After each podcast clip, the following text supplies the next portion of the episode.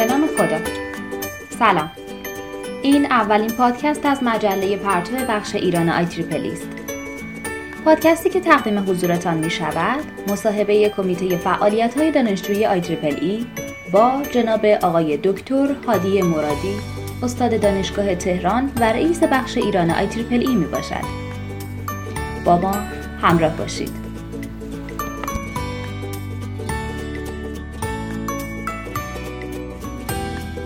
به نام خدا من ماعده پریوند به همراه آقای حسین شیروانی و خانم شیوا اسباری از کمیته دانشجوی آی تریپل ای مصاحبه علمیمون رو شروع کنیم خدمت جناب آقای دکتر هادی مرادی هستیم عضو هیئت علمی و دانشیار دانشگاه تهران. اول از همه ممنونیم که وقتتون در اختیار ما قرار دادین و قبول کردین که باهاتون مصاحبه کنیم.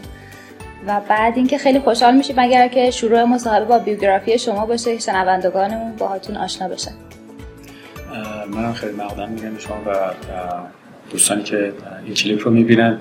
همچون که فهمیدیم هادی مرادی هستم دانشجوی دانشکده مهندسی برق و کامپیوتر دانشگاه تهران. مدت تقریبا 11 سال هست که برگشتم به ایران و در دانشکده هستم. همچنین از سمتی هم که رئیس آیتولی بخش ایران هستم که برخی هست من متولد 1345 هستم. سال 63 ورودی دانشگاه تهران هستم. مهندسی برق کامپیوتر. البته اون موقع کامپیوتر وجود نداشت فقط مهندسی برق بود. و سال 68 69 بگیم فارغ تحصیل شدیم. البته زمان ما زمانی بود که ما تری 6 ماه هم داشتیم. یعنی وسط درس اون وسط 6 ماه می‌رفتیم جبهه. و بعدش هم از سال 71 هم که رفتم برای تحصیل آمریکا. تو نوجوانی آرزویی داشتین که بهش رسیده باشین یا اینکه نرسیدین هنوز ذهنتون رو مشغول کرده باشه؟ آرزویی که بهش رسیده باشم واقعیتش آرزو وقتی آدم بهش می‌رسه دیگه خیلی آرزو محسوب نمیشه چون هم یادش نمیمونه به چیزایی که خواسته رسیده دیگه. برای همین خیلی نمی‌تونم بگم. به چیزایی که نرسیدم آره خیلی زیاده ماشاءالله نرسیده. حالا از فقط یه موردش هنوز تو ذهنم هست. خب شده من زمانی که این کار رو شروع کردم حدود 18 19 سالم بود. تنیس شروع کردم و من ورزش خیلی دوست دارم. اون موقع با داداشم یه خود کلکل با هم دیگه داشتیم و من بازی های اون آندرا آقاسی خیلی معروف بود. و کسانی مثل ایمان دندل اینا هم بودن و اواخر ایمان دندل و من می‌گفتم میشه آدم برسه. داشتم مسخره می‌کرد می‌گفت نمیشه. یه شرط بندی یه میلیون دلاری کردیم ما که اگه من بتونم برسم اون موقع او یه میلیون دلار به من میده. منم گفتم که ببرم که میرم مثلا ویمبلدون رو می‌برم یه میلیون دلار بهم میدم حالا یه میلیون دلار تو رو می‌خوام چیکار؟ ولی اون از اون آرزوهایی بود که خب بالاخره این زمانی دوست داره به جایی برسه. ولی با توجه به سبک زندگی و امکانات ما خب جواب نمیده. چی شد که رشته برق الکترونیک رو انتخاب کردین برای کارشناسی؟ واقعیتش اون زمانی که من انتخاب رشته کردم رشته برق مقام اول رو تو کشور داشت و دانشگاه تهران هم مقام اول رو تو کشور داشت. و با توجه که امکانی شده داشتم بیام دانشگاه تهران تصمیم گرفتم بیام و رشته دیگه مثل مثلا مکانیک فیزیک اینا رو هم دوست داشتم. ولی به دلیل اینکه گفت با مشورت هایی که کردم گفتم حالا شما اینو برو اگر دیدی که مثلا خوشت نیومد option داری بری رشته پایین‌تر و وقتی هم شدم خب علاقه من شدم و آدم هم توی جرگه که میفته دیگه خیلی سخت تغییرات و در این که وقتی هم آدم علاقه رو می‌بینه خوبه همون ادامه میده. چون همه چی رو دوست داشتم هم فیزیک دوست داشتم هم الکترونیک دوست داشتم هم مکانیک دوست داشتم. خیلی اولویت خاصی نداشت که کدوم رو برم ولی چون این رتبهش بالاتر بود و به اسلام زمان در رتبه اول واقع میشه من انتخاب کردم که رشته برق پس معلومه زمان زیادی برای درس خوندنتون میذاشتید پیش از کنکور؟ اتفاقا نه. الانم که خیلی تعجب می‌کنم. افراد نمی‌دونم پیش دانشگاهی دارن. از الان من می‌بینم مثلا فامیلا بچه حتی از تو تابستون از 6 صبح میرن تا 9 شب نمی‌فهمم یعنی چی. و احساس می‌کنم کار غلطیه. چون من خودم بیشتر 5 ساعت نمیخوندم. ولی متمرکز بودم. تمرکز به نظر من یه چیز خیلی عمده هستش. و مغز انسان هم بالاخره از یک حدی بیشتر نمی‌تونه به اصطلاح میگن کاگنیتیو لود یا اون load شناختی که آدم می‌تونه تحمل کنه محدوده. بیشتر به نظر میاد دیسیپلین نوع خوندن اینا مهمه. من میگم 5 ساعت بیشتر مثلا اونجا که یه مقدارش خیلی جدی مثلا فوتبال شروع کردم تو همون چهارم نظری من شروع کردم. فوتبال بازی کردن. حتی می‌رفتیم مسابقات شرکت می‌کردیم تو همون زمان.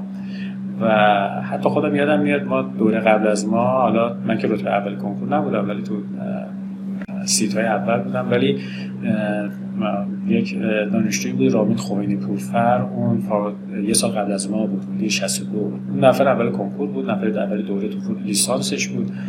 و برای من جالب بود. این شخصا فقط نظم خیلی بالایی داشت. حتی تو زمانی که اینجا دانشجو بود می‌رفت مح... والیبال محلات شمیرانات رو نگاه می‌کرد.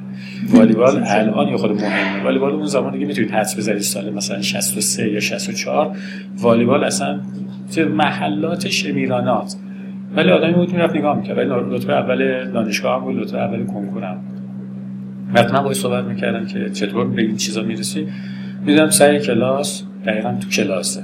وقتی بیرون اون کار انجام یعنی هر زمان به اون اختصاص داره. اون تمرکزه باعث میشه که بهترین بهره رو هر زمانی از اون کار خودش ببره. درسته. دقیقا همینطور پس اینکه الان بچه ها همینجوری یه سر فقط می‌خوان که درس بخونن اصلا کار درستی نیست. به نظر من که اصلا کار درستی نیست و حالا خیلی ها توجیهشون این هستش که به که رقابت سنگینه رقابت نمی‌دونم نمیشه از پس شهر. من من بعید می‌دونم. یه مثالی رو یه داستانی رو دونده جدید اسمش یادم رفته. جدید جدیدی که معروفه 96 می‌زنه 96 همون ثانیه می‌زنه 100 متر این تعریف می‌کنه رفته بودم یه جایی توی مثلا سفر سیاحتی برای خودم یه بچه اومد کیف پولمو زد. من خب دونده صد متر دنیا دنبالش دویدم. دیدم به گرد پاش نمی‌رسم. یعنی کسی که نفر اول دنیا تو دوه نمی‌تونه به گرد پای یه بچه برسه. و این نکته خیلی جالبی بیان کرد. گفتش که نشون میده انگیزه می‌تونه انسان رو به جایی برسونه که به طور عادی آدم نمی‌رسه. من فکر می‌کنم اگه انگیزه درست باشه اگر برنامه ریزی درست باشه بچه ها خیلی بهتر نتیجه می‌گیرن تا اینکه به صورت توتیوار و ماشینی بخونن. متاسفانه بچه‌ای که وارد میشن تو دانشگاه حالا دانشگاه ما که خوبه دانشگاه دیگه ای که هستن بعضیشون میگن بچه ها مثلا 50 درصدشون قرص های مختلف مصرف می‌کنن افسردگی فشار بالا و امثال هم. چرا؟ چون تحت یه فشار بالایی بودن که بتونن وارد بشن که به نظر این کار کاملا غلطه. یعنی خود هدف داره آدم رو داغون می‌کنه و غلط هم هست. فکر می‌کنم یه کسی درست برنامه‌ریزی کنه خیلی بهتر می‌تونه به این نتایج برسه. همینطور درسته. شما برای کارشناسی ارشد گرایشتون رو تغییر دادین از الکترونیک؟ برای اون در واقع می‌خوایم که سیر تغییر گرایش شما رو بدونیم که چجوری شد به من واقعا شخصا دانشکده مهندسی برق دانشگاه یو اس سی کالیفرنیا جنوبی. ولی اتفاقی که افتاد من خب یه مقدار کنترل علاقه من بودم. اونجا هم کنترل روباتیک هم نزدیک هم بودن. استادی که من شروع کردم و خوشم اومد تو وهله اول باش برخورد داشتم و سبک کارش خوشم اومد. این شخص تو دانشکده کامپیوتر بود ولی اجانکت دانشکده برق بود. روباتیک هم که این برق و کامپیوتر و مکانیک مشترک هستش. برای همین من با اون شروع کردم به کار کردم و در طول مسیر این آدم ساخت رو خیلی خودش کار نمی‌کرد. بیشتر تو الگوریتما کار می‌کرد. از دکترش هم الگوریتمیک بود. و من از اونجا افتادم تو الگوریتم. یعنی به جایی که بیفتم تو سخت افزار بیشتر افتادم تو نرم افزار و طراحی و خیلی درس الگوریتمیک گرفتم. الگوریتم های مختلف graph theory و الگوریتم های motion planning و امثال. و اینطوری بود که در اینی که دو دانشکده برق بودم ولی با دانشکده کامپیوتر کار می‌کردم. استادم استاد دانشکده کامپیوتر بود. و خودم هم شیفتم به سمت بین شد. یعنی یه مقدار کارهای الگوریتمیک می‌کنم یه مقدار کارهای سخت افزاری رباتیک انجام میدم. هر دو چون هر دوشم علاقه دارم. از اولم علاقه داشتم هر دو رو انجام میدم. ولی با توجه به یه مقدار تو ایران کار سخت افزاری کار سختی هستش طبیعتا قسمت نرم افزاری و الگوریتمیکش خیلی بیشتر خودش جلوه میده. درسته همینطور برای دکتراتون هم همینطور. بعد از همین اتفاق افتاد دیگه. من اونجا فوق لیسانس که رفتم فوق لیسانس هم با همین استاد شروع کردم ولی به عنوان استاد راهنما نبود. چون اونجا تو دانشگاه کالیفرنیا شما هم می‌تونید پراجکت بیس باشه یعنی تز بیس باشه هم می‌تونه کورس بیس باشه. من کورس بیس شروع رفتم ولی فوق دکترامو با ایشون شروع کردم تو روباتیک که اونم دوباره الگوریتمیک بود یعنی الگوریتم assembly planning درسته. به نظرتون الان پروژه های هوش مصنوعی که هوش مصنوعی و رباتیک که تو ایران انجام میشه در حال حاضر در سطح فعالیت های کشورهای توسعه یافته هست؟ هوش مصنوعی و روباتیک روباتیکش به دلیلی که سخت افزار درگیری داره یه مقدار ضعیفتره به خاطر هزینه بالایی که می‌تونه یه نکتهش این هست. نکته دومش این هستش که یه مقدار نظامیه. تو خارج هم نظامیه روباتیک قسمش نظامیه. و طبیعتا فقط اون افرادی که حاضرن با شاخه نظامی کار کنن روباتیک کار می‌کنن طبیعتا مقدارش خیلی زیاد نیست و یه روباتیک خاص میشه. نکته سومی که متاسفانه توی ایران وجود داره اینه که روباتیک ممکنه خیلی موارد قیمتش بالاتر از انسان در بیاد. یعنی شما یه کارگر می‌ذارید یه کار انجام میده از اینکه یه ربات انجام بده خیلی گرونتر در میاد. حداقل در چند سال اولیه.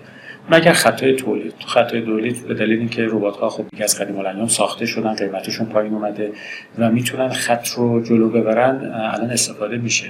ولی تو کارهای دیگه ای که تو سطح جهانی سعی می‌کنن از ربات استفاده کنن تو ایران استفاده نمی‌کنن. تو سطح جهانی هزینه بالاتر پرداخت می‌کنن به خاطر که قیمت انسان بالاتر هست. یعنی اگه یه بله. جون از دست بره خیلی ارزش براش قائلن. متاسفانه تو ایران این اتفاق نیفتاده. مثلا یه آماری ما دیروز داشتیم که توی تفکیک آشغالایی که تو تهران تولید میشه تو جنوب تهران یه نفر بیش از هفت سال دوام نمیاره. یا میمیره یا مجبور از اون چرخه خارج بشه. یه کار سی ساله نیست. طبیعتا اینجا خیلی ربات مهم میشه. ولی متاسفانه ما هزینهش نمی کنیم یعنی اون فرد مرد که دینی هم خیلی اعتقاد داریم که یه نفر بمیره یه نفر نجات بدی انگار ملتی رو یا انسان ها رو نجات بدیم متاسفانه ارزشی برای افراد قائل نیستیم. در چه روباتیک خیلی جلوه پیدا نمی‌کنه. در صورتی که باید هزینه کرد. جایی که اینقدر کشته داره میده که مثلا شما 50 نفر کار می‌کنن هر 50 نفر در هفت سال آینده یا مردن یا مجبور شدن از این صنعت خارج بشن خب طبیعتا واسه کسی دیگه بیاد. تو بله. صنعت معدن هم اینطوریه معدن اینجا کار خطرناک دیگه از بزرگ خطرناک کارا هستش. باز دوباره روباتیک الان خیلی کار می‌کنه ولی متاسفانه استفاده نمیشه. برای همین تو ایران روباتیک خیلی جا نداره متاسفانه و قدرش دونسته نمیشه و سرمایه گذاری خوبی روش نمیشه. برای همین تو اتوماسیون یه مقدار می‌بینید. تو صنعت مثلا خودرو اینا می‌بینید. اونم محدودا. نه اون قد وسیعی که در سطح جهانی ازش استفاده میشه. ولی نرم افزار خیلی خوبه. به دلیل اینکه هم نیازش بیشتره. هم شرکت فقط دولت نیست مصرف کنندش. الان شرکت های مثل تپسی اسنپ توسن دیجیکالا کافه بازار همه اینها رو صنعت نرم افزار میگردن و خودشون نیاز رو احساس کردن. و چون نیاز احساس کردن سرمایه گذاری روش می‌کنن. و کارهایی که انجام میشه همون کارهایی است که تو لول جهانی هم انجام میشه.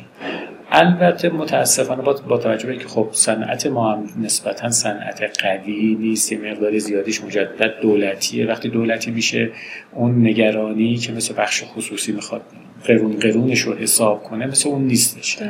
و سعی نمی‌کنه که خیلی بهینه سازی انجام بده. تو خارج اینطوری نیست. شما می‌بینید دولت ها خیلی کوچیکن صنعت خیلی بزرگه. تو ایران 60 70 80 درصد مملکت دولتیه. وقتی دولتیه طبیعتا تمام صنعت های وابستش دولتی یک مثالی بود برای من. سال 80 یه نوبت اومدم اینجا بررسی کنم که میشه برگشت نمیشه برگشت وضعیت چطوریه. رفتم به ویزیتی یکی از شرکت های خودروسازی. قسمتی رو طرف توضیح داد که ما اینجا مثلا این خط تولید داریم فلانطور هست و پرسیدم که خب چقدر هزینه تحقیقات می‌کنید؟ گفت واقعیت در دلش داشت گفت گفتش که من اینجا خط تولید 206 اون زمان بود اوایلش بود. بعد می‌گفت من اینجا خط تولید رو دارم و رفتم به رئیس گفتم اینجا 10 درصد پرت داره ما باید تحقیقات کنیم این 10 درصد رو کاهش بدیم. مثلا می‌کنیم 5 درصد. بعد رئیس گفته بود که چقدر پول می‌خواد؟ رئیس هیئت مدیره یا اون مسئول بالا سرش. گفته بود 150 میلیون. خب 150 میلیون مثلا حدود 18 سال پیش رقم بالایی بود مثلا 10 میلیارد الان. ولی طرف گفته بود که نه خیلی زیاده. نمی‌خواد. 10 درصد چیزی نیست.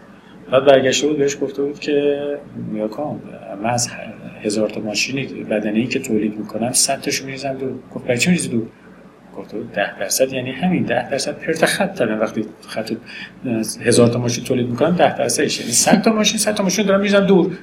بس دوباره ذوبش کنم دوباره ورقش کنم دوباره پرس کنم دوباره جوشکاری کنم هزینهش بیشتره دیگه. آره. ولی نکته سر اینه که مدیر دولتی نفهمیده بود 10 درصد یعنی چی. و اگه من این 10 درصد رو بکنم 5 درصد یعنی چی؟ متاسفانه این یه مشکل عمده هستش. میگم از جهت اینکه کارهایی که داره انجام میشه اگه کاری انجام میشه مخصوصا بخش خصوصی که درد رو می‌فهمه و می‌خواد درآمدزایی کنه.